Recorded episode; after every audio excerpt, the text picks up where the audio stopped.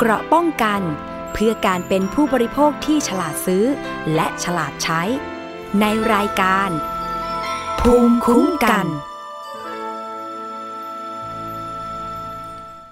สวัสดีครับ ยินดีต้อนรับคุณผู้ฟังทุกท่านนะครับ เข้าสู่รายการภูมิคุ้มกันครับ รายการเพื่อผู้บริโภค วันนี้พบกับผมอาร์มประพาสเลิศวิไลดำเนินรายการนะครับ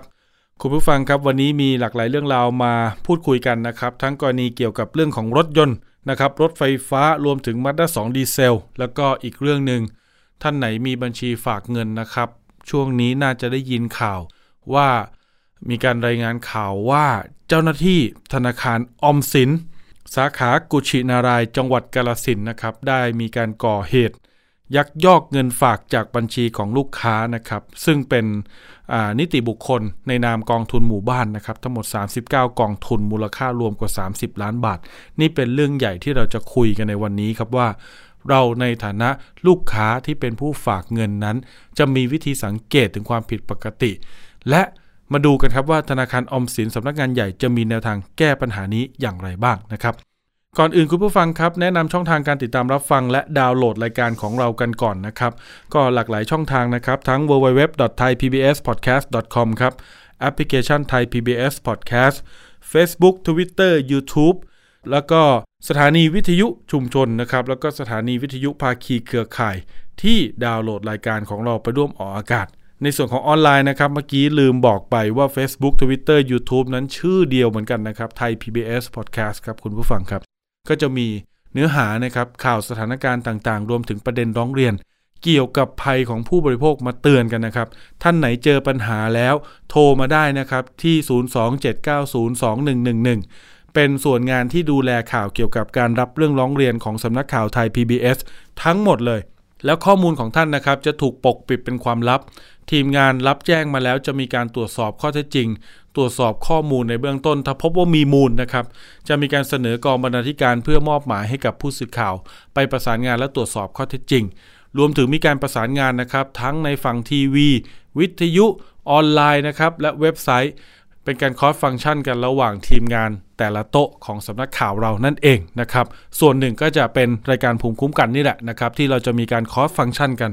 นะครับนำข้อมูลมาเตือนกันในหลากหลายช่องทางและแพลตฟอร์มช anel ของไทย PBS ครับผมเรื่องแรกครับคุณผู้ฟังครับก็อยากชวนคุยกันสบายๆหน่อยนะครับ แต่ก็เป็นความคืบหน้าที่ดูแล้วก็เป็นประเด็นที่ซีเรียสพอสมควรนะครับสำหรับรถยนต์ไฟฟ้า BYD Auto 3 นะครับ เกิดเหตุเพลิงไหม้ระหว่างชาร์จอยู่ที่หน้าห้างสรรพสินค้าที่จังหวัดอุดรธานี ในช่วงบ่ายของวันที่ 3 กันยายนที่ผ่านมาก็คือวันอาทิตย์นั่นเองนะครับ ก็พบว่าระหว่างชาร์จนะครับรถยนต์ BYD Auto 3 คันนั้นนะครับ ที่เกิดเหตุเนี่ยมีควันลอยออกมาครับควันขโมงเลยคุณผู้ฟังระหว่างจอดชาร์จอยู่ มีการตรวจสอบเบื้องต้นว่าแบตเตอรี่นะครับมีห้องเครื่องนะครับได้รับความเสียหาย บริเวณนั้นเนี่ยมีรอยไหม้บริเวณใต้ฝากระโปรง ซึ่งเจ้าหน้าที่เนี่ยใช้เวลาไม่นานครับก็คุมเพลิงไว้ได้ ประเด็นนี้มันเป็นเรื่องน่าสนใจอย่างไร ช่วงนี้กระแสรถไฟฟ้ามาแรงครับ ก็ว่ากันตามตรงว่า BYD Auto 3นี่ก็เป็นหนึ่งในรถที่เราได้เจอตามท้องถนน พบเห็นได้บ่อย ทั้งในกรุงเทพและต่างจังหวัดนะครับซึ่งก็เป็นรุ่นที่หลายคนหลายท่านให้ความสนใจมากพอสมควร มีการจองกันโอ้โห รอส่งมอบกันพักใหญ่เลยนะ ผมจำได้ในช่วงปลายปีที่ผ่านมานะครับ ก็ล่าสุดเนี่ยนะครับก็มีการรายงานถึงปัญหาที่เกิดขึ้น อย่างไรก็ตามครับบริษัทที่เขาเป็นผู้นำเข้าผู้จัดจำหน่ายนะครับ ก็คือบริษัทเลเว่ออโตโมทีฟจำกัด อันนี้ผมรายงานตามชื่อแบรนด์แล้วก็บริษัทเลย เพราะว่าเป็นการรายงานข้อเท็จจริงจากบริษัทที่แจ้งความคืบหน้ามานะครับ ฉบับแรกก่อนเลยคุณผู้ฟัง หลังจากเกิดเหตุในวันที่ 3 กันยายนเนี่ยรังเรเว่นะครับเขาก็มีการรายงานว่ารถยนต์ BYD Auto 3 ที่ข่าวออกไปเมื่อช่วงบ่ายวันที่ 3 กันยายนนะครับ เรื่องรถมีควันออกจากใต้ฝากระโปรง ระหว่างการชาร์จไฟที่สถานีชาร์จ ทีม BYD และ l e w a y Automotive นะครับ ได้มีการตรวจสอบนะครับ โดยทีมวิศวกรจากบริษัท BYD และก็ของบริษัทเลเว่ซึ่งเป็นตัวแทน นะครับในการจัดจำหน่ายในประเทศไทย เดินทางไปตรวจสอบทันทีนะครับในช่วงวันถัดมา ซึ่งตอนนั้นเนี่ยฉบับแรกที่มีการประกาศข้อมูลความคืบหน้าออกมาทางเรเว่เขาบอกว่ากำลังรอผลการตรวจสอบจากทีมวิศวกร ที่จะต้องทำการถอดชิ้นส่วน และตรวจสอบอย่างละเอียด เพื่อที่จะสามารถระบุถึงสาเหตุที่แท้จริง และแจ้งให้ลูกค้าทุกคนได้ทราบ BYD และเลเว่นะครับเขาบอกว่าเขาตระหนักถึงเหตุการณ์ที่เกิดขึ้น แล้วก็จะพยายามหาต้นตอของกลุ่มควันดังกล่าวนะครับ ที่ออกมาจากรถในขณะที่จอดชาร์จอยู่เนี่ย โดยที่จะไม่บิดเบือนข้อมูล เพื่อหวังผลทางการค้า หากในกรณีนี้เกิดขึ้นจากความผิดปกติจากตัวรถจริง ทางเรเว่จะน้อมรับความผิดนี้ และจะชดใช้ความเสียหายที่เกิดขึ้น และจะตรวจสอบหาแนวทางแก้ไขจากนี้ต่อไป นี่คือคำถแถลงฉบับแรกที่ออกมานะครับ ก็เป็นการแจ้งความคืบหน้านะครับ ในการตรวจสอบว่าจะทำอย่างไรบ้าง แล้วก็มีการยืนยันถึงความจริงใจว่าจะรับผิดชอบถ้าเกิดเป็นความผิดของการผลิตรถออกมาขายนะครับ ในส่วนที่2นะครับก็มีการรายงานประชาสัมพันธ์ฉบับที่ 2 ออกมาว่าแจ้งความคืบหน้า กรณีรถยนต์ BYD Auto 3 มีควันเกิดขึ้นใต้ฝากระโปรงหน้าเนี่ยนะครับ ขณะชาร์จไฟ DC คือ Direct Charge อยู่ที่สถานีชาร์จไฟนั้น ล่าสุดเนี่ยทางทีมวิศวกร BYD และเลเว่ได้เร่งทำการตรวจสอบทุกระบบทุกอุปกรณ์ เพื่อหาสาเหตุจากเหตุการณ์ที่เกิดขึ้นอย่างเต็มที่ เขาแจ้งข้อสรุปอย่างนี้ครับว่า เบื้องต้นทีมวิศวกรได้ตรวจเช็คสภาพภายนอก บริเวณพื้นที่ใต้ฝากระโปรงรถด้านหน้า พบความเสียหายบริเวณชุดสายไฟที่เชื่อมต่อไปยังแบตเตอรี่ 12 โวลต์ ซึ่งอาจทำให้เกิดความร้อนครับคุณผู้ฟัง ส่งผลไปยังท่อแอร์ที่ได้รับความเสียหาย คือถ้าผมฟังอย่างนี้เนี่ย ในความหมายคือ ไอตัวชุดสายไฟที่เชื่อมไปยังแบตเตอรี่เนี่ยกับท่อแอร์เนี่ยมันอาจจะอยู่ใกล้กันหรือไม่นะครับ มันเลยทำให้ท่อแอร์ได้รับความเสียหาย จนเกิดน้ำยาแอร์เนี่ยรั่วออกมา แล้วก็เกิดควันจากน้ำยาแอร์ที่ไปผสานกับความร้อนบริเวณดังกล่าว แต่ไม่เกิดเปลวไฟแต่อย่างใด ทางเรเว่เขายืนยันมาว่าอย่างนี้ ในส่วนระบบอื่นๆ เช่น control module ที่ใช้ควบคุมกระแสไฟ ชุดสายไฟ และจุดเชื่อมต่อสายไฟที่ควบคุมแบตเตอรี่ระดับแรงดันสูงเนี่ยนะครับ ช่องเสียบชาร์จไฟ และตัวแบตเตอรี่แรงดันสูง ยังไม่ได้รับความเสียหาย อย่างไรก็ตามทีมวิศวกรกำลังเร่งตรวจสอบหาข้อพิสูจน์เพิ่มเติม คือหาสาเหตุเพิ่มเติมที่อาจจะเป็นไปได้เนี่ยในทุกระบบของรถ ในคันนั้นนะครับที่เกิดเหตุเนี่ยเพื่อให้มั่นใจอย่างครบถ้วน โดยหลังจากนี้นะครับทาง BYD และเลเว่เนี่ยจะให้ทีมวิศวกรนำชิ้นส่วนอะไหล่ใหม่นะครับไปเปลี่ยนและทดแทนส่วนที่ได้รับความเสียหาย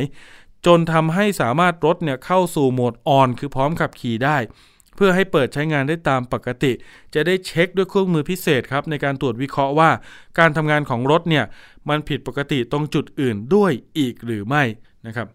อันนี้ก็เป็นความคืบหน้าที่มีการรายงานมาจากทีมวิศวกรของ BYD แล้วก็ l e v e Automotive จำกัดนะครับ ซึ่งเป็นตัวแทนจำหน่ายอย่างเป็นทางการของรถยนต์ BYD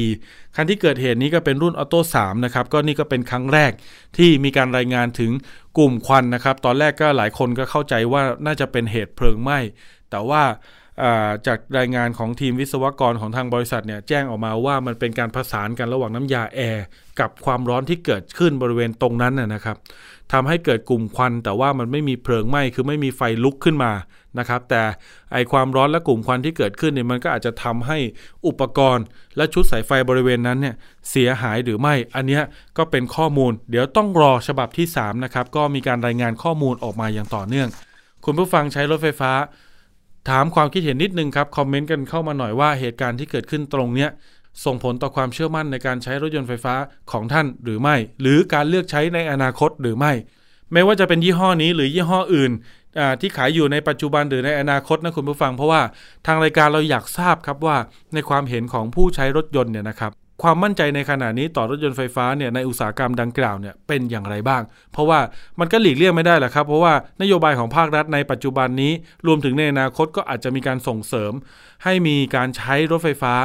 นะครับในการเดินทางของประชาชนมากยิ่งขึ้น จะสังเกตได้ว่าหลายหน่วยงานนะครับ ทั้งสำนักงงานตำรวจแห่งชาติ ทางคอสมกนะครับก็มีการ นำรถไฟฟ้านะครับไม่ว่าจะเป็นรถบัสรถเก๋งรถกระบะอะไรก็แล้วแต่นะครับมาใช้ในหน่วยงาน หลาย ๆ หน่วยงานนอกเหนือจากนี้ก็มีการพยายามพิจารณาที่จะใช้มากขึ้น ก็ด้วยเหตุผลว่าลดผลกระทบที่เกิดขึ้นต่อสิ่งแวดล้อมและมลพิษทางอากาศ คุณผู้ฟังล่ะครับ มีความคิดเห็นอย่างไร อุตสาหกรรมนี้ พร้อมที่จะพัฒนาต่อยอด และทำให้เกิดความมั่นใจต่อผู้บริโภคแล้วหรือยังนะครับ แสดงความคิดเห็นกันเข้ามาหน่อย ประเด็นถัดมาครับยังคงอยู่ที่เรื่องรถครับก็ เป็นประเด็นที่ทางทีวี ทางออนไลน์ทางทุกช่องทาง รวมถึงรายการภูมิคุ้มกันของเราก็นำเสนอมาอย่างต่อเนื่องนะสำหรับคดีรถยนต์มาสด้า2เครื่องยนต์ดีเซลนะคุณผู้ฟัง ล่าสุดนี้นะครับก็กรมบังคับคดีมีการเปิดครับให้ผู้ที่ได้รับผลกระทบและเดือดร้อนจากเรื่องนี้ มายื่นคำขอชำระหนี้ครับกับทางกรมบังคับคดี เพื่อที่จะได้ขอรับชำระหนี้จากบริษัทนะครับมาสด้าประเทศไทย ในการที่จะชดเชยเยียวยาแก่ผู้ใช้รถรุ่นดังกล่าวที่เป็นปัญหานะครับ ตามคำพิพากษาของศาลโดยสภาองค์กรของผู้บริโภคครับแจ้งผู้เสียหาย ในคดีรถยนต์มาด้า2เครื่องยนต์ดีเซลนะครับให้เตรียมหลักฐานยื่นต่อกรมบังคับคดีครับ ซึ่งมีการเปิดให้ยื่นแล้วนะ ตั้งแต่วันนี้ไปจนถึง 12 มกราคม 2567 ถามว่ายังเหลือเวลาตั้งเยอะจะรีบมาบอกทำไมทำไมต้องรอให้หมดเขตล่ะครับ เปิดแล้วก็ยื่นเลยนะคุณผู้ฟัง ยื่นก่อนได้สิทธิ์ก่อนนะครับผม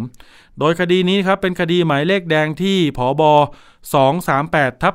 2566ครับเป็นคดีผู้บริโภคนะครับดำเนินคดีแบบกลุ่มครับกรณีที่กลุ่มผู้บริโภคจำนวน 9 คน ยื่นฟ้องบริษัทมาสด้าครับเป็นคดีกลุ่ม ที่ศาลแพ่งกรุงเทพใต้ เนื่องจากพบปัญหาการใช้งาน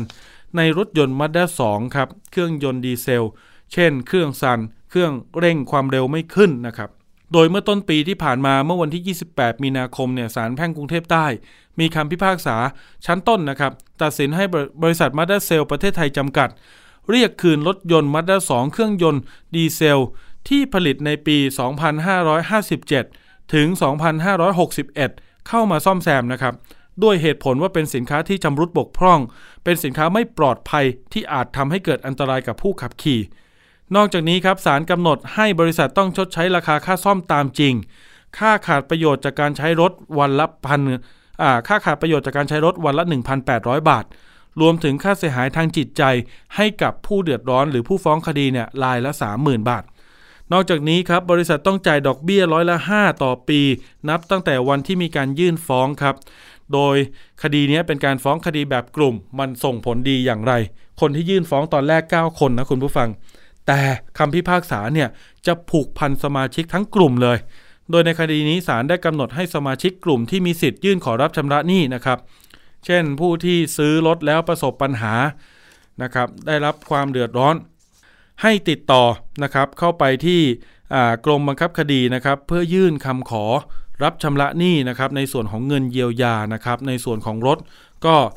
เดี๋ยวว่ากันในส่วนของ การซ่อมแซมหรือปรับปรุงให้กลับมาใช้งานได้ หรือมีสภาพที่ดีปลอดภัยมากขึ้นนะครับ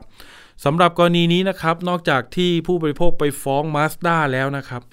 ก็เป็นที่น่าตกใจเหมือนกันที่หลายฝ่ายออกมาวิพากษ์วิจารณ์ก็คือกรณีที่มาสด้าก็ฟ้องกลับเหมือนกัน ที่ผู้บริโภคไปดำเนินการให้ข่าวไปดำเนินการอย่างใดอย่างหนึ่ง เกี่ยวกับกรณีดังกล่าวเรื่องรถยนต์มาด้า2ดีเซลนะครับมีการฟ้องกลับข้อหาหมิ่นประมาทด้วยการโฆษณา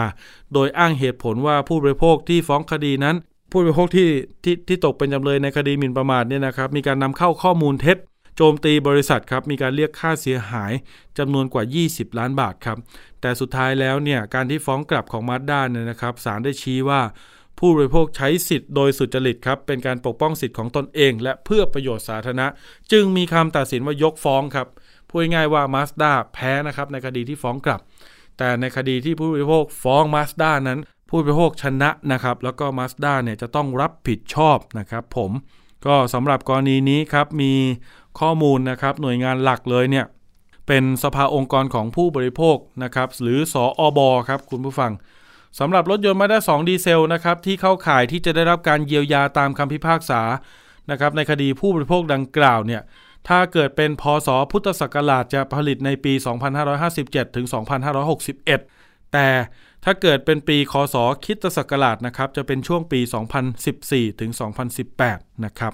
ก็มีการตัดสินออกมาสรุปใจความสำคัญของคำพิพากษาคือ 1. มาสด้าต้องซ่อมแซมรถยนต์ตามส่วนของแต่ละคน ให้กลับมาปลอดภัยใช้งานได้ดี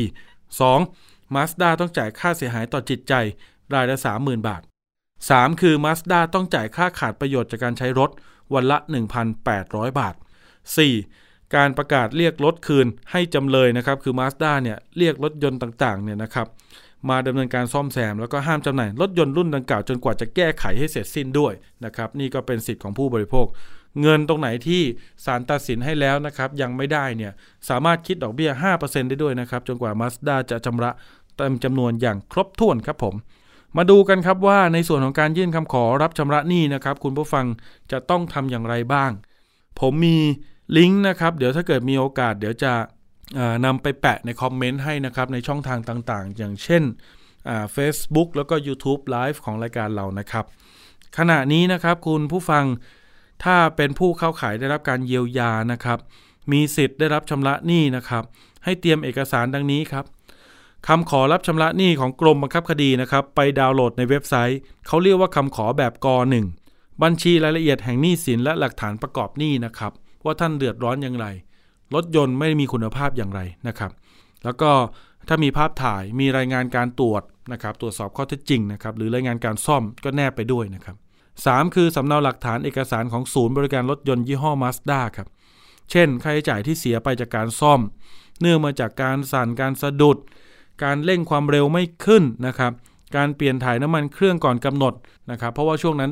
ศูนย์บอกว่าเกิดอาการแล้วเปลี่ยนน้ำมันเครื่องเลยนะครับตั้งที่ยังไม่ถึงรอบเช็คระยะนะครับ อันนี้เป็นค่าใช้จ่ายที่ท่านไม่ควรจะต้องเสียนะครับสารบอกว่าอันเนี้ยเอามาประกอบได้ แล้วก็ เอกสารต้องแสดงราคาค่าอะไหล่เครื่องยนต์นะครับค่าอะไหล่อื่นๆที่เกี่ยวข้องรวมถึงค่าแรงของศูนย์บริการ แสดงถึงจำนวนวันที่นำรถเข้าศูนย์บริการด้วยนะครับ เฉพาะการซ่อมเครื่องยนต์หรือแก้ไขระบบ พวก EGR DPF นะครับที่เกี่ยวกับพวกระบบการหมุนเวียนไอเสียกลับมาใช้ใหม่ของรถยนต์ เครื่องยนต์นี้จำนวนวันเปลี่ยนถ่ายน้ำมันเครื่องของกำหนด ส่วนที่ 4 ครับสำเนาสมุดรับประกันและบริการถ้ามีนะครับ 5 คือค่าธรรมเนียมที่ยื่นคำขอรับชำระหนี้ อันนี้จำนวน 200 บาทต่อรายนะครับ คุณผู้ฟังสำหรับช่องทางการยื่นคำขอรับชำระหนี้นะครับ ก็จะมีหลักๆ อยู่ด้วยกัน 2 ช่องทางนะครับ ที่สำนักงานบังคับคดีแพ่งกรุงเทพ2นะครับอาคารไทยซีซีทาวเวอร์ชั้น 2 ถนนสาทรใต้ แขวงยานาวา เขตสาทรกรุงเทพมหานคร 2 คือ ยื่นผ่านบริษัทขนส่งพัสดุภายในประเทศ ถึงสำนักงานดังกล่าวที่ผมได้พูดไปเมื่อสักครู่นี้นะครับ หมายเหตุด้วยครับเขาแจ้งว่าไม่สามารถยื่นคำขอผ่านสำนักงานบังคับคดีอื่น หรือยื่นผ่านระบบ e-service ของกรมบังคับคดีได้ ย้ำกันนิดหนึ่งไปยื่นที่สำนักงงานบังคับคดีแพ่งกรุงเทพ 2 หรือส่งเป็นพัสดุไปที่สำนักงงานนี้เท่านั้นนะครับนะครับ เดี๋ยวผมจะให้เบอร์โทรไว้นะสำหรับสำนักงานบังคับคดีแพ่งกรุงเทพ 2 นะครับ ก็จะมีเบอร์โทรติดต่อนะ ก็จะมีอีเมลด้วยนะครับ มีอีเมล bangkokoffice2 at led.mail.go.th นะครับ หรือเบอร์โทรศัพท์ 02 673 9412ถึง8นะครับ ก็เป็นเบอร์ติดต่อสำนักงาน ผมทวนให้อีกครั้งครับ 02 673 9412ถึง8นี่ก็จะเป็นเบอร์ติดต่อสำนักงานของบังคับคดีแพ่งกรุงเทพ 2 ที่ท่านจะต้องยื่นย้ำอีกครั้งนะครับว่าจะต้องไม่เกิน 12 มกราคมปี 2567 คือปีหน้าครับผม อันนี้เป็นข้อมูลนะครับที่เอามาอัปเดตกันสำหรับคดีมหากราบนะ รถยนต์มาด้าสองเครื่องดีเซล เป็นกำลังใจให้กับผู้ใช้รถหลายท่านนะครับ ที่ประสบปัญหาแล้วก็เดือดร้อนจากกรณีนี้ ผมได้มีโอกาสคุยเล่าหลังไมให้ฟังนิดหนึ่งแล้วกันในๆวันนี้คุยกันสบายๆนะผมใกล้คุยกับเจ้าของรถมาด้าสองดีเซลท่านหนึ่งครับที่จังหวัดอุดรธานีคุณผู้ฟัง เขาบอกว่า การมีปัญหาของรถยนต์ที่เขาซื้อมานั้นมันส่งผลอย่างไรต่อชีวิตเขาบ้าง เชื่อไหมครับ ปลายทางสุดท้ายเขาถูกยึดบ้าน จะไปขายทอดตลาด โอ้ผมฟังแล้วผมตกใจเลย บ้าบอมากเครื่องยนต์รถมีปัญหาแล้วมันจะนำไปสู่ปัญหาของการถูกยึดบ้านได้ยังไงครับ พี่ เราสงสัย เราไม่เชื่อว่ารถที่ท่านซื้อมามีปัญหาแล้วมันจะนำไปสู่ของปัญหาการยึดบ้านได้ยังไงเขาบอกว่ารถมีปัญหาเขาไม่มีรถใช้เขามีค่าใช้จ่ายเพิ่ม เขาเอารถไปซ่อม ต้องเสียค่าซ่อมทำเครื่องเปลี่ยนถ่ายน้ำมันเครื่องอยู่เป็นประจำจนเขาแบกไม่ไหว ไม่มีเงินเอารถออกจากศูนย์ เอารถออกจากอู่ ต้องจอดรถทิ้งไว้ ไม่มีรถใช้ครับนำไปสู่อะไรครับ เกิดปัญหาชีวิตคุณผู้ฟัง ต้องไปกู้เงิน กู้หนี้ยืมสินเอาบ้านไปจำนองนะครับ เอาเงินออกมาเดินทางร้องเรียนนะครับ มาติดต่อหน่วยงานที่อุดรที่เขาอยู่เขาก็กลัวว่าจะไม่ชัดเจนไม่รีบ มันอาจจะช้าหรือเปล่า ต้องต้องเข้ามากรุงเทพเที่ยวมาเที่ยวกลับเสียงานเสียการ หมดเงินค่าใช้จ่ายเยอะมาก สุดท้ายแล้วนะครับเขาก็ผ่อนไอ้นี่ที่ไปกู้เงินจากการจำนองบ้านไม่ไหว อาจจะด้วยสถานการณ์ของชีวิตด้านอื่นด้วยแหละนะครับ คงไม่ได้เรื่องนี้อย่างเดียว ก็นำไปสู่ของการ ผิดนัดชำระหนี้นะครับนำไปสู่การฟ้องร้องยึดบ้านไปขายทอดตลาด โอ้โห จุดเริ่มต้นมันนำมาสู่ปัญหาใหญ่ขนาดนี้ได้ยังไงนะครับ ก็เดี๋ยวจะามาพูดคุยรายละเอียด แล้วก็มาดูแนวทางกันว่า นอกเหนือจากคำพิพากษาในคดีแบบกลุ่มในคดีผู้บริโภคแล้วเนี่ยคุณพี่ท่านนี้มีสิทธิ์ในการเรียกร้องเงินอะไรต่างๆ จากมาดเซลประเทศไทยจำกัด ในฐานะคู่กรณีได้มากกว่านี้หรือไม่นะครับ ก็มาติดตามกันละกัน วันที่ 11 กันยายนนะครับสัปดาห์หน้ามาเรื่องหลักของเราครับวันนี้ จัดหนักกันเลยนะครับสำหรับประเด็นเรื่องนี้โอ้โห ไม่เคยเห็นมาก่อนคุณผู้ฟัง กับการที่เราไปเปิดบัญชีกับธนาคาร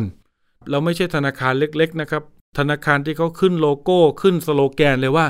รัฐบาลเป็นประกัน มันเกิดเหตุขึ้นครับ จากการที่มีปัญหาร้องเรียนครับว่าเจ้าหน้าที่ธนาคารอมสินสาขากุชินารายจังหวัดกาลสินครับไปยักยอกเงินครับภาษาชาวบ้านเขาบอกว่าแอบล้วงเงินออกจากบัญชีเงินฝากของลูกค้านะครับ แต่ลูกค้าเหล่านี้ไม่ใช่เป็นลูกค้าบุคคลครับ เป็นกองทุนหมู่บ้าน 39 กองทุนในอำเภอกุชินาราย มูลค่ารวมกว่า 30 ล้านบาท ผมได้รับแจ้งเรื่องนี้บอแสเรื่องนี้ตั้งแต่ต้นเดือนสิงหาคมนะคุณผู้ฟัง ช่วงแรกแจ้งมาบอก 8 ล้าน ตรวจไปสักพักบอกตัวเลขใหม่นะน้องอามขยับมาเป็น 18 ล้าน มาถึงช่วงประมาณ 20 กว่าๆของเดือนสิงหาคมบอก 28 ล้าน ผมลงช่วงลงไปช่วงปลายเดือนนะครับทะลุไป 30-31 ล้าน พฤติกรรมก็หลากหลายครับ แล้วก็ล่าสุดนี้นะครับ มีการประสานงานจากธนาคารออมสินสำนักงานใหญ่บอกว่า จะเชิญท่านผู้ว่าจังหวัดกาลสินครับ ไปเป็นประธานในการมอบเงินเยียวยากับกองทุน จากมูลค่า 30-31 ล้านที่เรานำเสนอไปนะครับ ล่าสุดทางออมสินจะคืนเงินจำนวน 15 ล้าน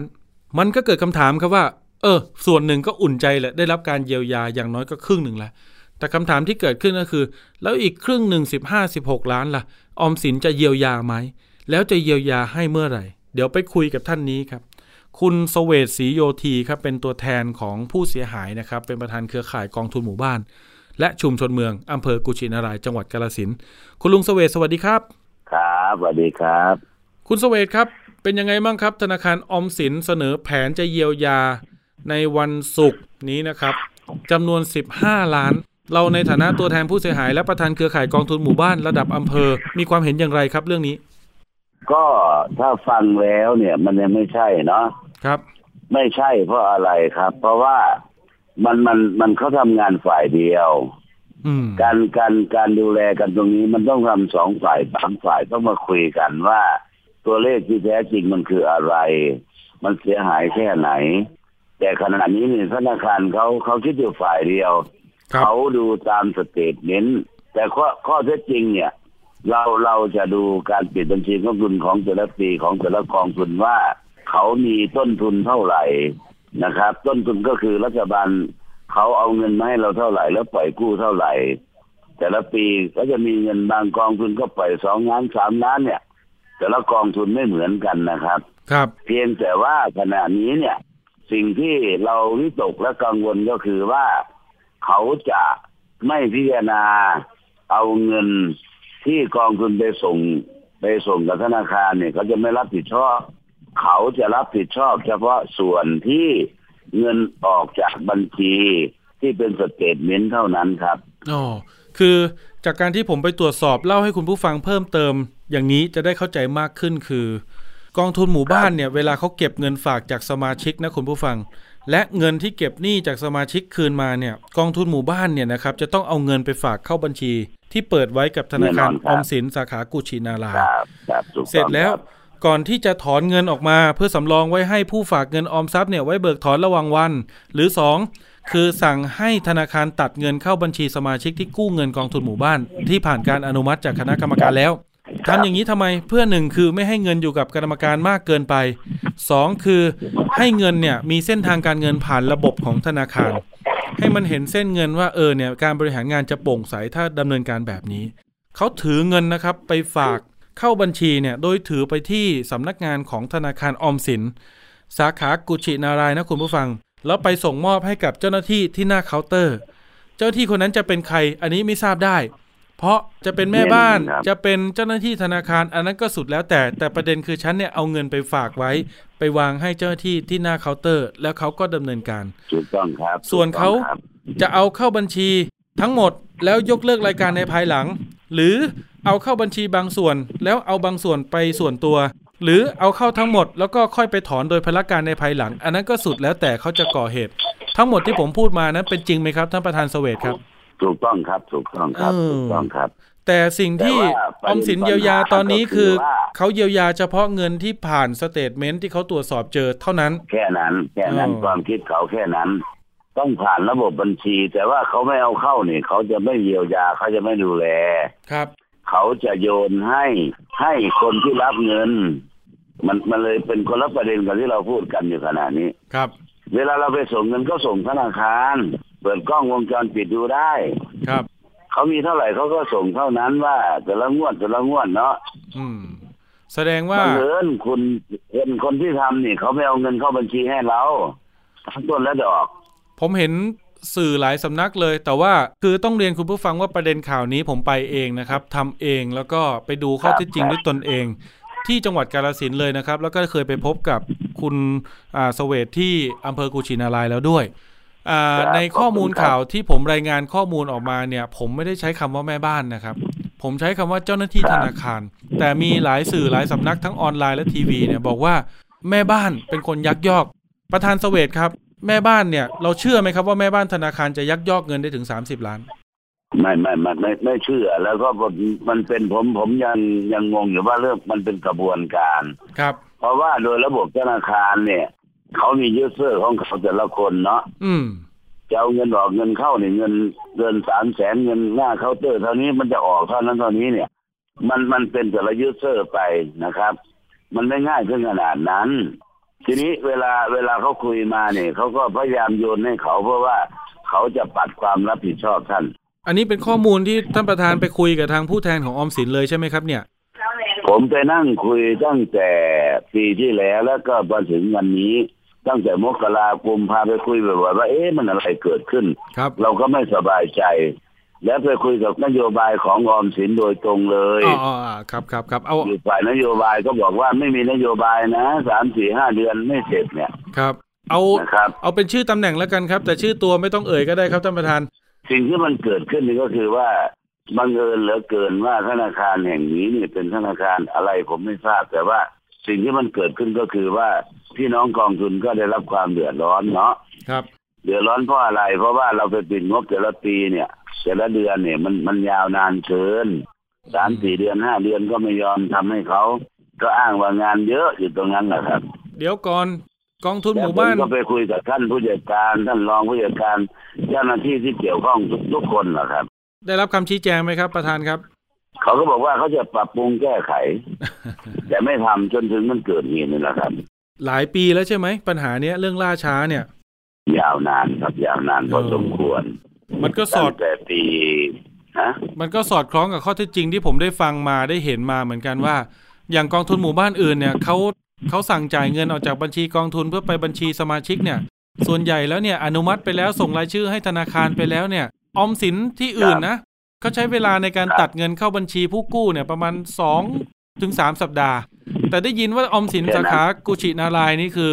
ใช้เวลาบางทีสามถึงสี่เดือนเหรอครับท่านประธานสเวตครับครับครับนี่แหละคือปัญหา เออ เราก็คุยกันมาตลอดเพียงแต่ว่าเขาไม่ได้ปรับวิธีทำงาน ไม่ได้เปลี่ยนวิธีทำงานของเขา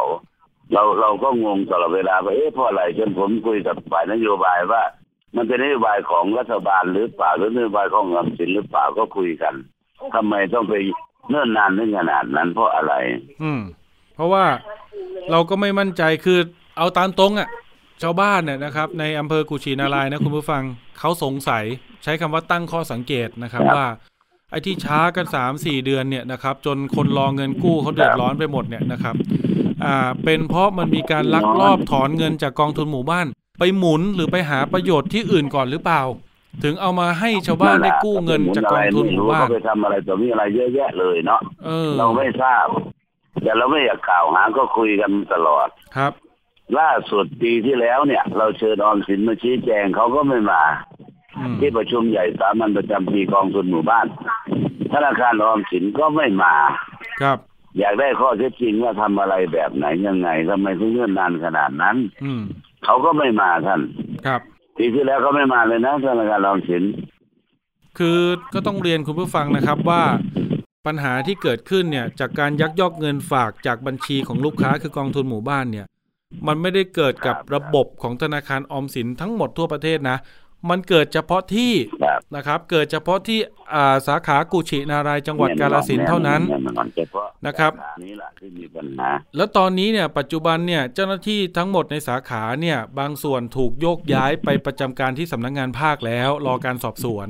บางส่วนถูกให้ออกขานี้นี่มีปัญหามาตลอดได้ท่าน ครับครับครับแต่มีปัญหามาตลอด แต่ว่าเจ้าเจ้าหน้าที่หลายเป็นติดคุกติดตาราง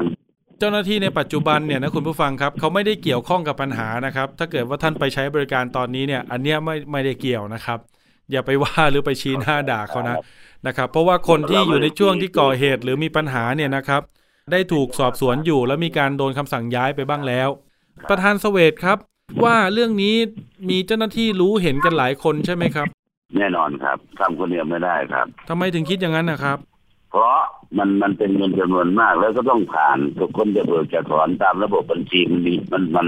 มันเป็นกระบวนการอยู่แล้วครับ เงินสองแสนสามแสนสี่แสนคนจะเบิกจะถอนได้ มันต้องมีคนกี่คน แล้วคนนี้เขารับผิดชอบสามแสนคนนี้ ถ้าเงินล้านขึ้นไปก็ต้องผู้จัดการเงินนี้สามแสนรองผู้จัดการอย่างนี้นะครับ ครับ มันเป็นระบบของธนาคารเขาอยู่แล้วเอาถ้าเกิดเขาจะอ้างบอกในการที่จะเบิกจะถอน แม่บ้านธนาคารเอารหัสผมไปทำผมไม่รู้เรื่อง ไปใช้รหัสได้ยังไงในเมื่อเขาเป็นแม่บ้านเขาไม่มีรหัสอยู่แล้วไม่ไม่มี USB เนาะครับ แต่ผมเห็นแม่บ้านเขาทำคนเดียว จากข้อมูลที่ผมเห็นผมผมผมก็ยังไม่ค่อยเชื่อเท่าไหร่ครับ ประธานครับนะครับ ก็ดูแล้วเนี่ยก็มีการรายงานข้อมูลมานะ ใน Facebook ส่วนตัวของหญิงคนที่ถูกระบุว่าเป็นแม่บ้านธนาคารเนี่ยนะครับ ดูแล้วก็ใช้ชีวิตดีพอสมควรนะครับ มีการไปท่องเที่ยวตรงนู้นตรงนี้นะครับมีการโพสต์รูปสถานที่ท่องเที่ยว แล้วก็โพสต์รูปกับครอบครัว ก็เราเราไม่เนาะเราไม่ได้ข้องแวะถึงขนาดนั้นเนาะเออนะครับ เราเราไม่ได้มีความผูกพันถึงขนาดนั้น เราก็รู้แต่ว่าเรามีหน้าที่ ความเป็นกองทุนก็คือไปส่งเงินก็คือจบแล้วกับธนาคารจบแล้วในการติดกองทุนนะเราก็รู้แค่นั้นว่าส่งธนาคารก็คือจบแล้ว ชาวบ้านก็คิดเหมือนกันว่าไปส่งก็คือจบนะท่านเนาะครับ ไม่ใช่ว่าเขาก็มีความสุขว่า เออฉันได้ส่งเงินแล้วก็คือจบ ส่วนเขาจะกล่าวอ้างยังไงเป็นเรื่องของเขาไม่ได้ไปส่งทุ่งไร่ทุ่งนาไปส่งกลางทางเราไปเขาเป็นธนาคารคือจบนะครับ แล้วไปส่งเคาน์เตอร์เขาก็เซ็นรับเงินรับเอกสารทุกอย่าง นับเงินนับเอกสารถูกต้องแล้วเขาก็โอเคเขาก็เซ็นรับชาวบ้านก็กลับบ้านแบบอิ่มเอมว่าเออได้ได้ส่งแล้วเรียบร้อยท่านแต่ผมดูดูดูจากโปรไฟล์เขาเนี่ยใน TikTok แล้วก็ Facebook เนี่ย จากการที่เขาแต่งยูนิฟอร์มนี่คือดูไม่เหมือนเป็นแม่บ้านเลยนะ ประธานสเวตครับ ก็ก็ดูเอาเขาแต่งตัวเหมือนกับนางธนาคารหมดเราก็ไม่ทราบว่าคนนี้เป็นลูกจ้างคนนี้เป็นใครเราก็ไม่รู้ เราทำการมาเป็นสิบสิบปีได้ท่านคนคนนี้นะนะครับ ไม่ใช่วันเดียว ก็เลยยังแปลกใจอยู่ว่า เอ๊ะสำนักต่างๆ สื่อต่างๆ นี่รายงานว่าเป็นเหตุแม่บ้านยักยอกเงินธนาคารนี่คืออันนี้เป็นข้อมูลจากไหน เป็นข้อมูลจากการตรวจสอบ หรือเป็นข้อมูลที่ได้จากการชี้แจงของออมสินอันนี้เดี๋ยวว่ากันอีกที อย่างไรก็ตามครับ ผมขออนุญาตอ่านคำชี้แจงจากทางธนาคารออมสินนิดหนึ่งนะครับ ท่านประธานสเวตครับ ก็มีการชี้แจงออกมานะครับ จากคุณวิทัยรัตนากรผู้อำนวยการธนาคารออมสินครับซึ่งเป็นเบอร์หนึ่งของการบริหารงาน ธนาคารออมสินสำนักงานใหญ่นะครับ ก็ชี้แจงออกมาว่าเรื่องนี้เนี่ยออมสินจะรับผิดชอบผู้เสียหายทุกราย 100%นะครับตามการรายงานข่าวผ่านสื่อนะครับ หลายสำนักเลยรายงานตรงกัน ก็ผมคิดว่าคงน่าจะเป็นคำชี้แจงที่ธนาคารส่งไปยังสื่อต่างๆ ทั้งผมก็ส่งหนังสือไปเหมือนกันแต่ผมไม่ได้รับนะครับก็ก็ก็ส่งหนังสือเชิญและขอคำชี้แจงเหมือนกันแต่ผมไม่ได้รับคำชี้แจงตรงนี้นะครับ แต่ว่าสำนักอื่นได้ก็ไม่เป็นไร ท่านผอวิทัยจากธนาคารออมสินชี้แจงเพิ่มเติมอีกว่าปัจจุบันได้ส่งระดับรองผู้อำนวยการธนาคารลงไปตรวจสอบเรื่องนี้เรียบร้อยแล้ว และจะคืนเงินผู้เสียหายทั้งหมดภายใน 7 วันนะครับ ก็เป็นไปตามนั้นครับ ก็ชี้แจงออกมา 4 กันยา บอกว่าจะคืนเงินภายใน 7 วัน ล่าสุดมีการประสานท่านผู้ว่ากาลสินไปมอบเงินคืนก่อน 15 ล้านเนี่ยในวันที่ 8 กันยา ในส่วนของท่านผอธนาคารออมสินชี้แจงเพิ่มเติมว่าสำหรับแม่บ้านที่ยักยอกเป็นลูกจ้างชั่วคราวนะครับจากบริษัทภายนอกอุ้ยตายแล้ว นี่ลูกจ้างชั่วคราว ซึ่งเป็นเอาซอร์สจากบริษัทภายนอกนี่มีสิทธิ์เข้าถึงเงินถึง 30 กว่าล้านเลยเหรอ โดยขณะนี้เนี่ยกำลังดำเนินการตามกฎหมาย แล้วก็ได้ลงโทษเจ้าหน้าที่ออมสินที่เกี่ยวข้องนะครับ โดยธนาคารใช้คำสั่งไล่ออกครับ ระดับปฏิบัติการหนึ่งคนครับ และสั่งสอบพนักงานระดับผู้จัดการ และผู้ช่วยผู้จัดการรวมสองคน เอ้ย อีกสองคนนะครับรวมทั้งหมดเป็นสามคน แล้วก็ได้มีการย้ายออกจากพื้นที่แล้ว ไปอยู่ที่สำนักงานภาค 11 ที่จังหวัดขอนแก่น เพื่อสร้างความมั่นใจว่าทางธนาคารจะดูแลลูกค้า และผู้เสียหายทุกรายอย่างเต็มที่ ในส่วนของสำนวนคดีครับ มีบางกองทุนไปแจ้งความที่สพกุชินาราย ผมรายงานนิดนึงว่าท่านรองผู้กำกับสอบสวนแจ้งข้อมูลว่า ได้มีการประสานงานเร่งด่วนไปยังศาลเพื่อขออนุญาตออกหมายจับแม่บ้านคนดังกล่าวแล้วนะครับ แม่บ้านธนาคารซึ่งเป็นพนักงานชั่วคราวจากบริษัทเอาซอร์โอ้โห ยักยอกเงินธนาคาร 30 ล้าน เดี๋ยวต้องดูนะครับว่า ได้เกินคืนแล้วเนี่ย15ล้านออมสินจะมอบคืนให้ อีกประมาณ 15-16 ล้าน จะได้คืนครบถ้วนหรือไม่ รอติดตามแล้วก็แก้ไขปัญหานี้ไปด้วยกันนะครับท่านประธานสเวตครับ คือข้อเท็จจริงคนละเรื่องเลยเนาะครับ ก็ไม่เป็นไรอันนี้คือข่าวเดี๋ยวเนอะเดี๋ยวติดตามความคืบหน้ากันนะครับ เรื่องนี้ผม ดูประเด็นเปิดเรื่องมาแล้ว เดี๋ยวเราต้องตามความคืบหน้าอยู่แล้วนะครับ ได้ไม่ครบยังไงแจ้งมานะครับเดี๋ท่ายนวประพรุ่ธางนนี้เขาจะเยียวยาวันที่แปดเขาจะเยียวยา ได้ได้ได้ผมก็เลยบอกบอกบอกกันว่าคุยกับเครือข่ายว่า ถ้าตัวเลขหรืออะไรไม่ตรงกันพรุ่งนี้เนี่ยเราต้องว่ากันอีกทีหนึ่งเราจะไม่รับทุกกองทุน ครับ ก็ทางไทยพีบีเราส่งทีมข่าวทุกอย่างการเยียวยานี่เป็นเรื่องดีเนาะครับ เราเราก็เห็นใจทางธนาคารเห็นใจทุกอย่างนั่นแหละ แต่ว่าทุกอย่างมันต้องต้องอยู่บนพื้นฐานความเป็นจริงนะท่าน เอางี้ท่านประธานสเวตเวลาหมดแล้ว เดี๋ยวพรุ่งนี้ทีมข่าวไทยพีบีเราประจำการแล้วนะครับ ผมประสานทีมงานในพื้นที่ขอบคุณไปรอทำข่าวและติดตามเรื่องนี้ขอบคุณครับเดี๋ยวสัมภาษณ์กันเพิ่มเติมนะครับท่านประธานครับขอบคุณมากครับขอสวัสดีครับมากครับ ย้ำสั้นๆ ตรงนี้ครับ คุณผู้ฟังครับก็เป็นพฤติกรรมของกลุ่มคนบางกลุ่ม คนบางคนเฉพาะสาขาที่กุชินารายจังหวัดกาลสินเท่านั้นนะครับสำหรับธนาคารออมสิน สาขาอื่นๆ ในจังหวัดอื่นๆ ก็ยังคงมีความมั่นคงปลอดภัยอยู่นะครับไม่ได้มีรายงานปัญหาเข้ามานะครับ อันนี้เฉพาะที่นะครับ ช่วงถัดไปครับคิดก่อนเชื่อกับดรแก้วกังสดานอัมภัยนักพิษวิทยา และพี่น้ำชนาทิพย์ไพรพงศ์ครับ วันนี้มาในชื่อตอนน้ำทับทิมบำรุงเลือดจริงหรือ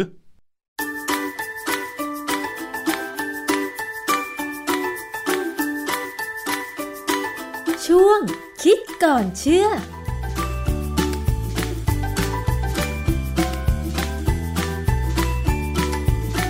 พบกันในช่วงคิดก่อนเชื่อกับดรแก้วกังสดานนภัยนักพิษวิทยากับดิฉันชนาทิพย์ไพรพงศ์ค่ะ วันนี้เรามาคุยเกี่ยวกับเรื่องของงานวิจัยน้ำทับทิม มันมีโฆษณาบอกว่า น้ำทับทิมบำรุงเลือด ก็เลยเกิดความสนใจว่า เอ๊ะ น้ำทับทิมที่ทำมาจากผลทับทิมสด สีแดงๆ หรือบางสายพันธุ์ก็มีสีเหลือง ซึ่งถ้าเป็นผลสดเนี่ยดิฉันชอบกินมากเลยนะคะ แล้วก็รู้สึกว่าจะแพงด้วย แต่ถ้าเป็นน้ำทับทิมล่ะ มันมีประโยชน์แบบที่เขาโฆษณาว่าบำรุงเลือดจริงหรือไม่ และมันมีงานวิจัยอะไรเกี่ยวกับเรื่องนี้บ้าง คืองานวิจัยเกี่ยวกับการต้านพิษ การบำรุงร่างกายของทับทิมเนี่ยมีเยอะมากเป็นพันนะเป็นพันเลย แล้วก็ตีพิมพ์ในวารสารต่างๆคำถามคือว่าเราเชื่อได้ขนาดไหน คือวารสารปัจจุบันนี้เนี่ยมันเป็นวารสารออนไลน์ ซึ่งเก็บสตางค์จากคนที่จะตีพิมพ์บทความ และบทความหลายบทความเนี่ยก็ได้รับการสนับสนุนเป็นเงินจากบริษัท โดยเฉพาะผู้ค้าแม้กระทั่งน้ำผลไม้เนี่ยถ้ามีบริษัทใหญ่ๆเป็นผู้ค้าเนี่ยเราก็ต้องระวังว่าเอ๊ มันจะหลอกไหม คือบางครั้งก็ไม่ถึงกับหลอกหรอก บางครั้งเนี่ยตีพิมพ์เฉพาะข้อดี แต่ไม่ตีพิมพ์ข้อเสียนึกออกไหมฮะค่ะมันมันเนี่ยคือเป็นเป็นปัญหามากเลยในปัจจุบันนี้เวลาเราจะอ่านบทความวิชาการเนี่ยใช่ต้องแล้วก็ยิ่งไปกว่านั้นนะคะอาจารย์บางทีเนี่ยนิตยสารต่างๆ ก็มักจะแปลบทความเรื่องที่เป็นเรื่องที่เป็นเฉพาะประโยชน์ของผลิตภัณฑ์นั้นๆ มาเผยแพร่ทำให้คนที่อ่านบทความหรือได้ฟังเรื่อง ได้ฟังเรื่องนั้นๆเนี่ยก็คิดว่ามันมีประโยชน์มากๆ น้ำผลไม้หรือผลิตภัณฑ์ เสริมสุขภาพที่อ้างว่าเป็นน้ำผลไม้ต่างๆ เนี่ยก็มีวางขายในไทยเยอะน้ำทับทิมดิฉันก็เคยเห็นนะคะ ครับคือน้ำทุกทีมเนี่ยความที่เป็นผลไม้มีเกือบทั่วโลกนะแม้แต่ว่าจะอาจจะต่างกันไปที่สายพันธุ์ต่างๆเนี่ย พอเข้ามาทำเป็นน้ำขายเนี่ย ถ้าเขาขายเป็นน้ำทับทิมเฉยๆเนี่ย มันก็ไม่ทำเนาก็น่าซื้อมาดื่มนะแต่บางครั้งเนี่ยมันมีการโฆษณาคุณภาพในการบำบัดโรค ซึ่งอันเนี้ย เป็นเรื่องที่ไม่ว่าจะเป็นออยประเทศไหนเนี่ยเขาก็ไม่ยอมหรอกว่าอาหารแล้วบอกว่ารักษาโรคได้แต่บำบัดโรคได้เนี่ยทั้งที่ความจริงบางคนก็พูดว่าอาหารเป็นยา แต่คำว่าอาหารเป็นยาเนี่ยความหมายคือต้องไปในทางโภชนาการ คือกินอาหารแล้วมีผลทางโภชนาการออกมาให้เห็นว่ามันช่วยให้ร่างกายเนี่ยดีขึ้นนะฮะไม่ใช่ว่าจะรักษาโรคความดันเนี่ยให้ให้ดื่มน้ำทับทิมแล้วหายเลย อันนั้นทางแพทย์เขาไม่ยอมค่ะ เพราะฉะนั้นก็คือถ้าใครจะกินทับทิมสดหรือน้ำทับทิม ก็ควรจะกินเป็นอาหาร เช่น กินหลังมื้ออาหารหนึ่งแก้ว เพื่อบำรุงร่างกาย แต่ไม่ใช่การรักษาโรคใช่ไหมคะอาจารย์ เพราะว่าถ้าดื่มมากเกินไปอาจจะเกิดปัญหานะทับทิมเนี่ยมีสารต้านอนุมูลอิสระสูงสูงมาก เราเคยทดสอบแล้วล่ะสูงมาก เพราะฉะนั้นก็ดื่มเท่าที่น่าจะเป็นอะ เพราะว่านึกถึงภาพสิว่าถ้าทับทิมผลหนึ่งเนี่ยเอามาคั้นเป็นน้ำเนี่ย คงได้ไม่ถึงครึ่งแก้วหรอก เพราะว่าเม็ดมันเยอะค่ะ อาจารย์คะเมื่อกี้อาจารย์บอกว่าทับทิมเนี่ยมีสารต้านอนุมูลอิสระมาก แล้วกินมาก ๆ ไม่ดีเหรอคะอาจารย์ มันมากเกินไปมันก็ไม่ดีทั้งนั้นอะ คืออย่างถ้ามีสารต้านอนุมูลอิสระมาก ๆ เนี่ย มันกลายจะไปส่งเสริมการเกิดอนุมูลอิสระ คือมันมีหลักการทางวิทยาศาสตร์นะว่า ถ้าในร่างกายเราเนี่ยมีเหล็กที่เป็นอะตอมที่เป็นอะตอมของเหล็กเนี่ย และเป็นอะตอมอิสระ ไม่ได้จับกับโปรตีน หรือจับกับสารชีวเคมีอื่นๆเนี่ยนะคือเป็นอะตอมเหล็กอิสระซึ่งเรามีนะ เพราะว่าตลอดเวลาเนี่ยเราจะมีการทำลายเม็ดเลือดทิ้งทุก 20กว่าวันเนี่ยเราจะทำลายเม็ดเลือดทิ้ง เหล็กก็จะหลุดออกมาอยู่ในเลือดเรา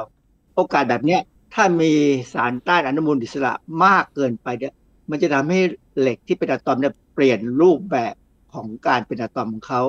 ไปส่งเสริมการเกิดอนุมูลอิสระ อันนี้มีงานวิจัย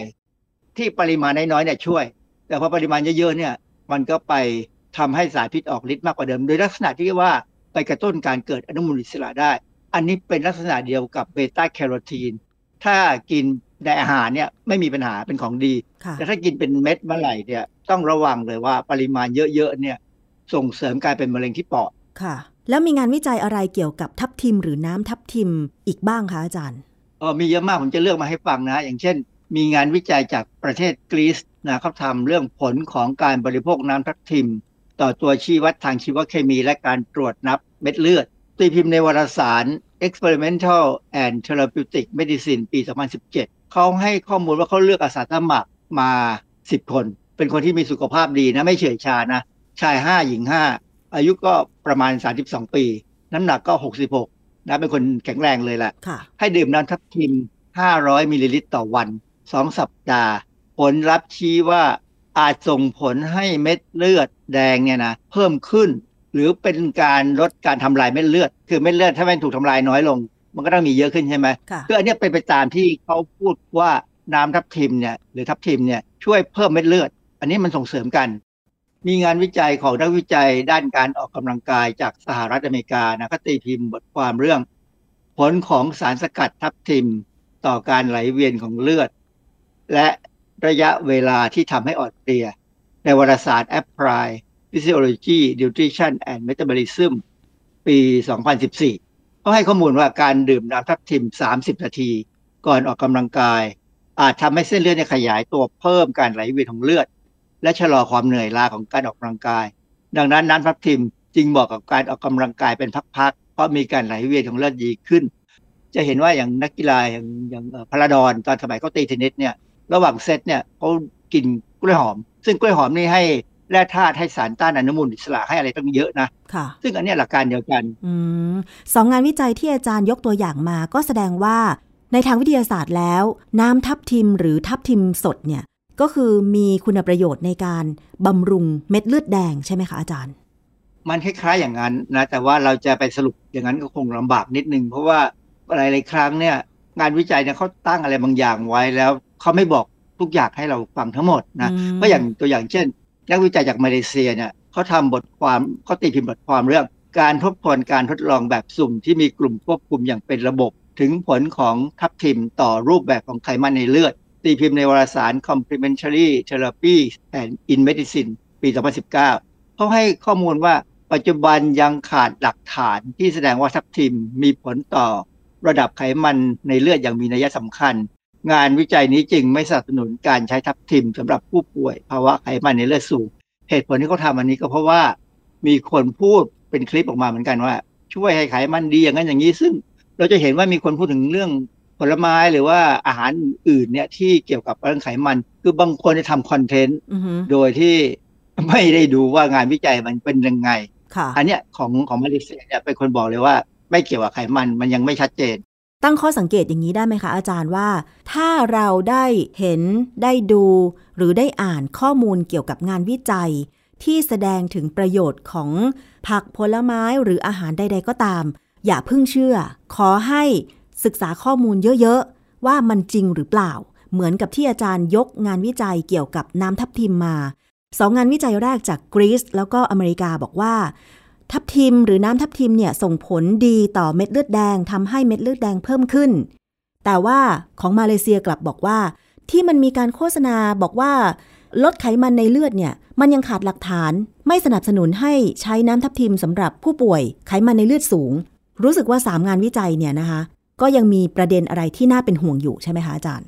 คือการกินทับทิมเนี่ยเราก็กินแต่น้ำมันแหละนะเพราะว่าเนื้อเขาก็นิดเดียวก็เป็นประโยชน์ เป็นประโยชน์นะอันนี้ผมผมเน้นว่าเป็นประโยชน์ แต่ว่าแค่เป็นประโยชน์ทางด้านโภชนาการค่ะ คือแค่จะไปหวังเรื่องการบำบัดโรคเนี่ยคุยกับหมอให้ดีดีกว่า ว่ามีหมอคนไหนไหมที่เขารู้จริงว่ามันจะช่วยนะ เพราะส่วนใหญ่เนี่ยก็ไม่มีใครกล้าพูดหรอกว่ามันเอามาใช้รักษาโรคบำบัดโรคได้นะ มันมีตัวอย่างอันหนึ่งที่น่าสนใจที่สหรัฐอเมริกา ก็มีคนทำน้ำทับทิมขายแล้วเขาขายแบบคือขายเป็นล่ำเป็นสันเพราะว่าเจ้าของเนี่ยเป็น billionaire billionaire คือรวยเป็นพันล้านเหรียญนะ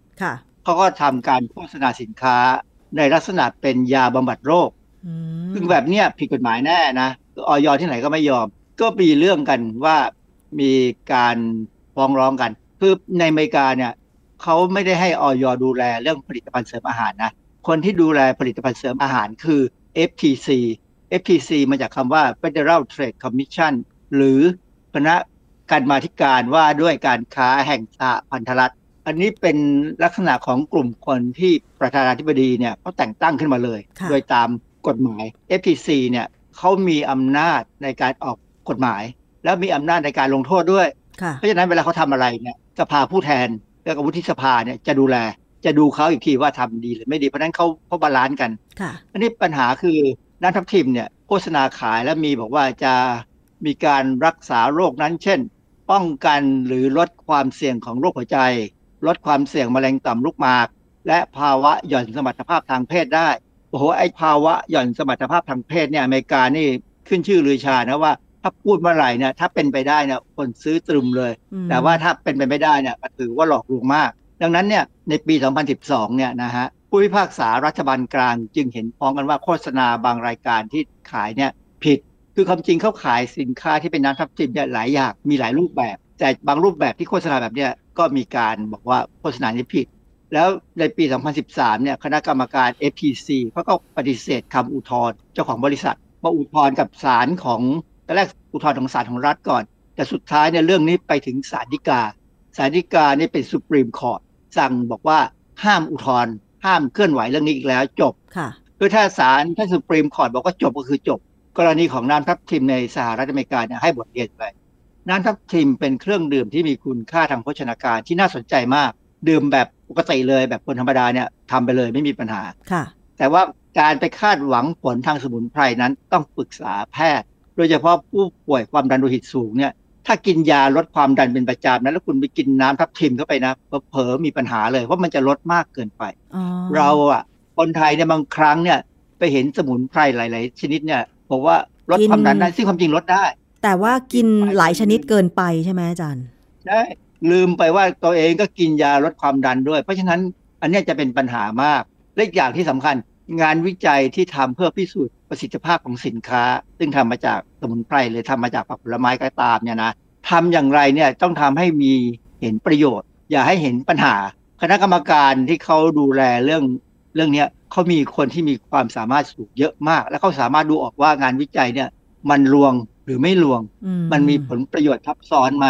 ในอเมริกาเนี่ยเรื่องนี้สำคัญมากเพราะอะไร เพราะว่าเวลาเขาฟ้องมันเนี่ย เอาผิดกันเป็นเงินนะ เป็นล้านเหรียญน่ะเขาไม่ได้พูดนิดๆหน่อยๆแบบบ้านเรานะเขาเอาผิดแรงมาก แล้วก็ดังนั้นเนี่ยผู้ผลิตเนี่ยต้องมั่นใจจริง ๆ ถึงจะกล้าแล้วถ้ามีการโฆษณาว่าเป็นอะไรที่สามารถบำบัดโรคได้เนี่ยต้องขึ้นทะเบียนเป็นยาค่ะ แต่บ้านเราจะเห็นว่าออนไลน์เนี่ยโฆษณาหลายอย่างเนี่ยเข้าขายเรายังทำอะไรไม่ได้นะค่ะ ไม่เห็นทำอะไรเเพราะฉะนั้นคงต้องวอนเจ้าหน้าที่ของรัฐโดยเฉพาะสำนักงานคณะกรรมการอาหารและยานะคะหรือกระทรวงสาธารณสุข ช่วยเข้ามาดูแลเรื่องของการโฆษณาผลิตภัณฑ์ กันมากกว่านี้หน่อย รวมถึงอาจจะต้องจริงจังกับการเอาผิดทางกฎหมาย ถ้าเกิดว่าผลิตภัณฑ์ไหนที่โฆษณาเกินจริง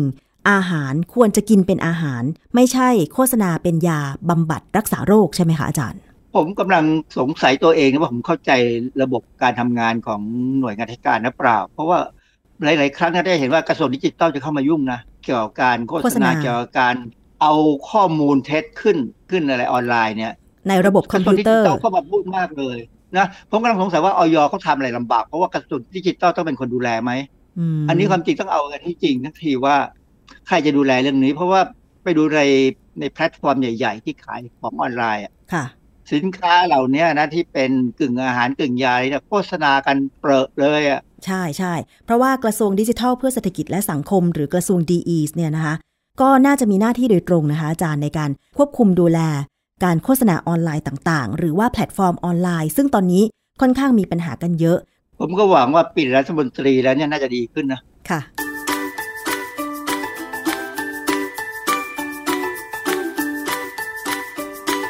ช่วง คิดก่อนเชื่อค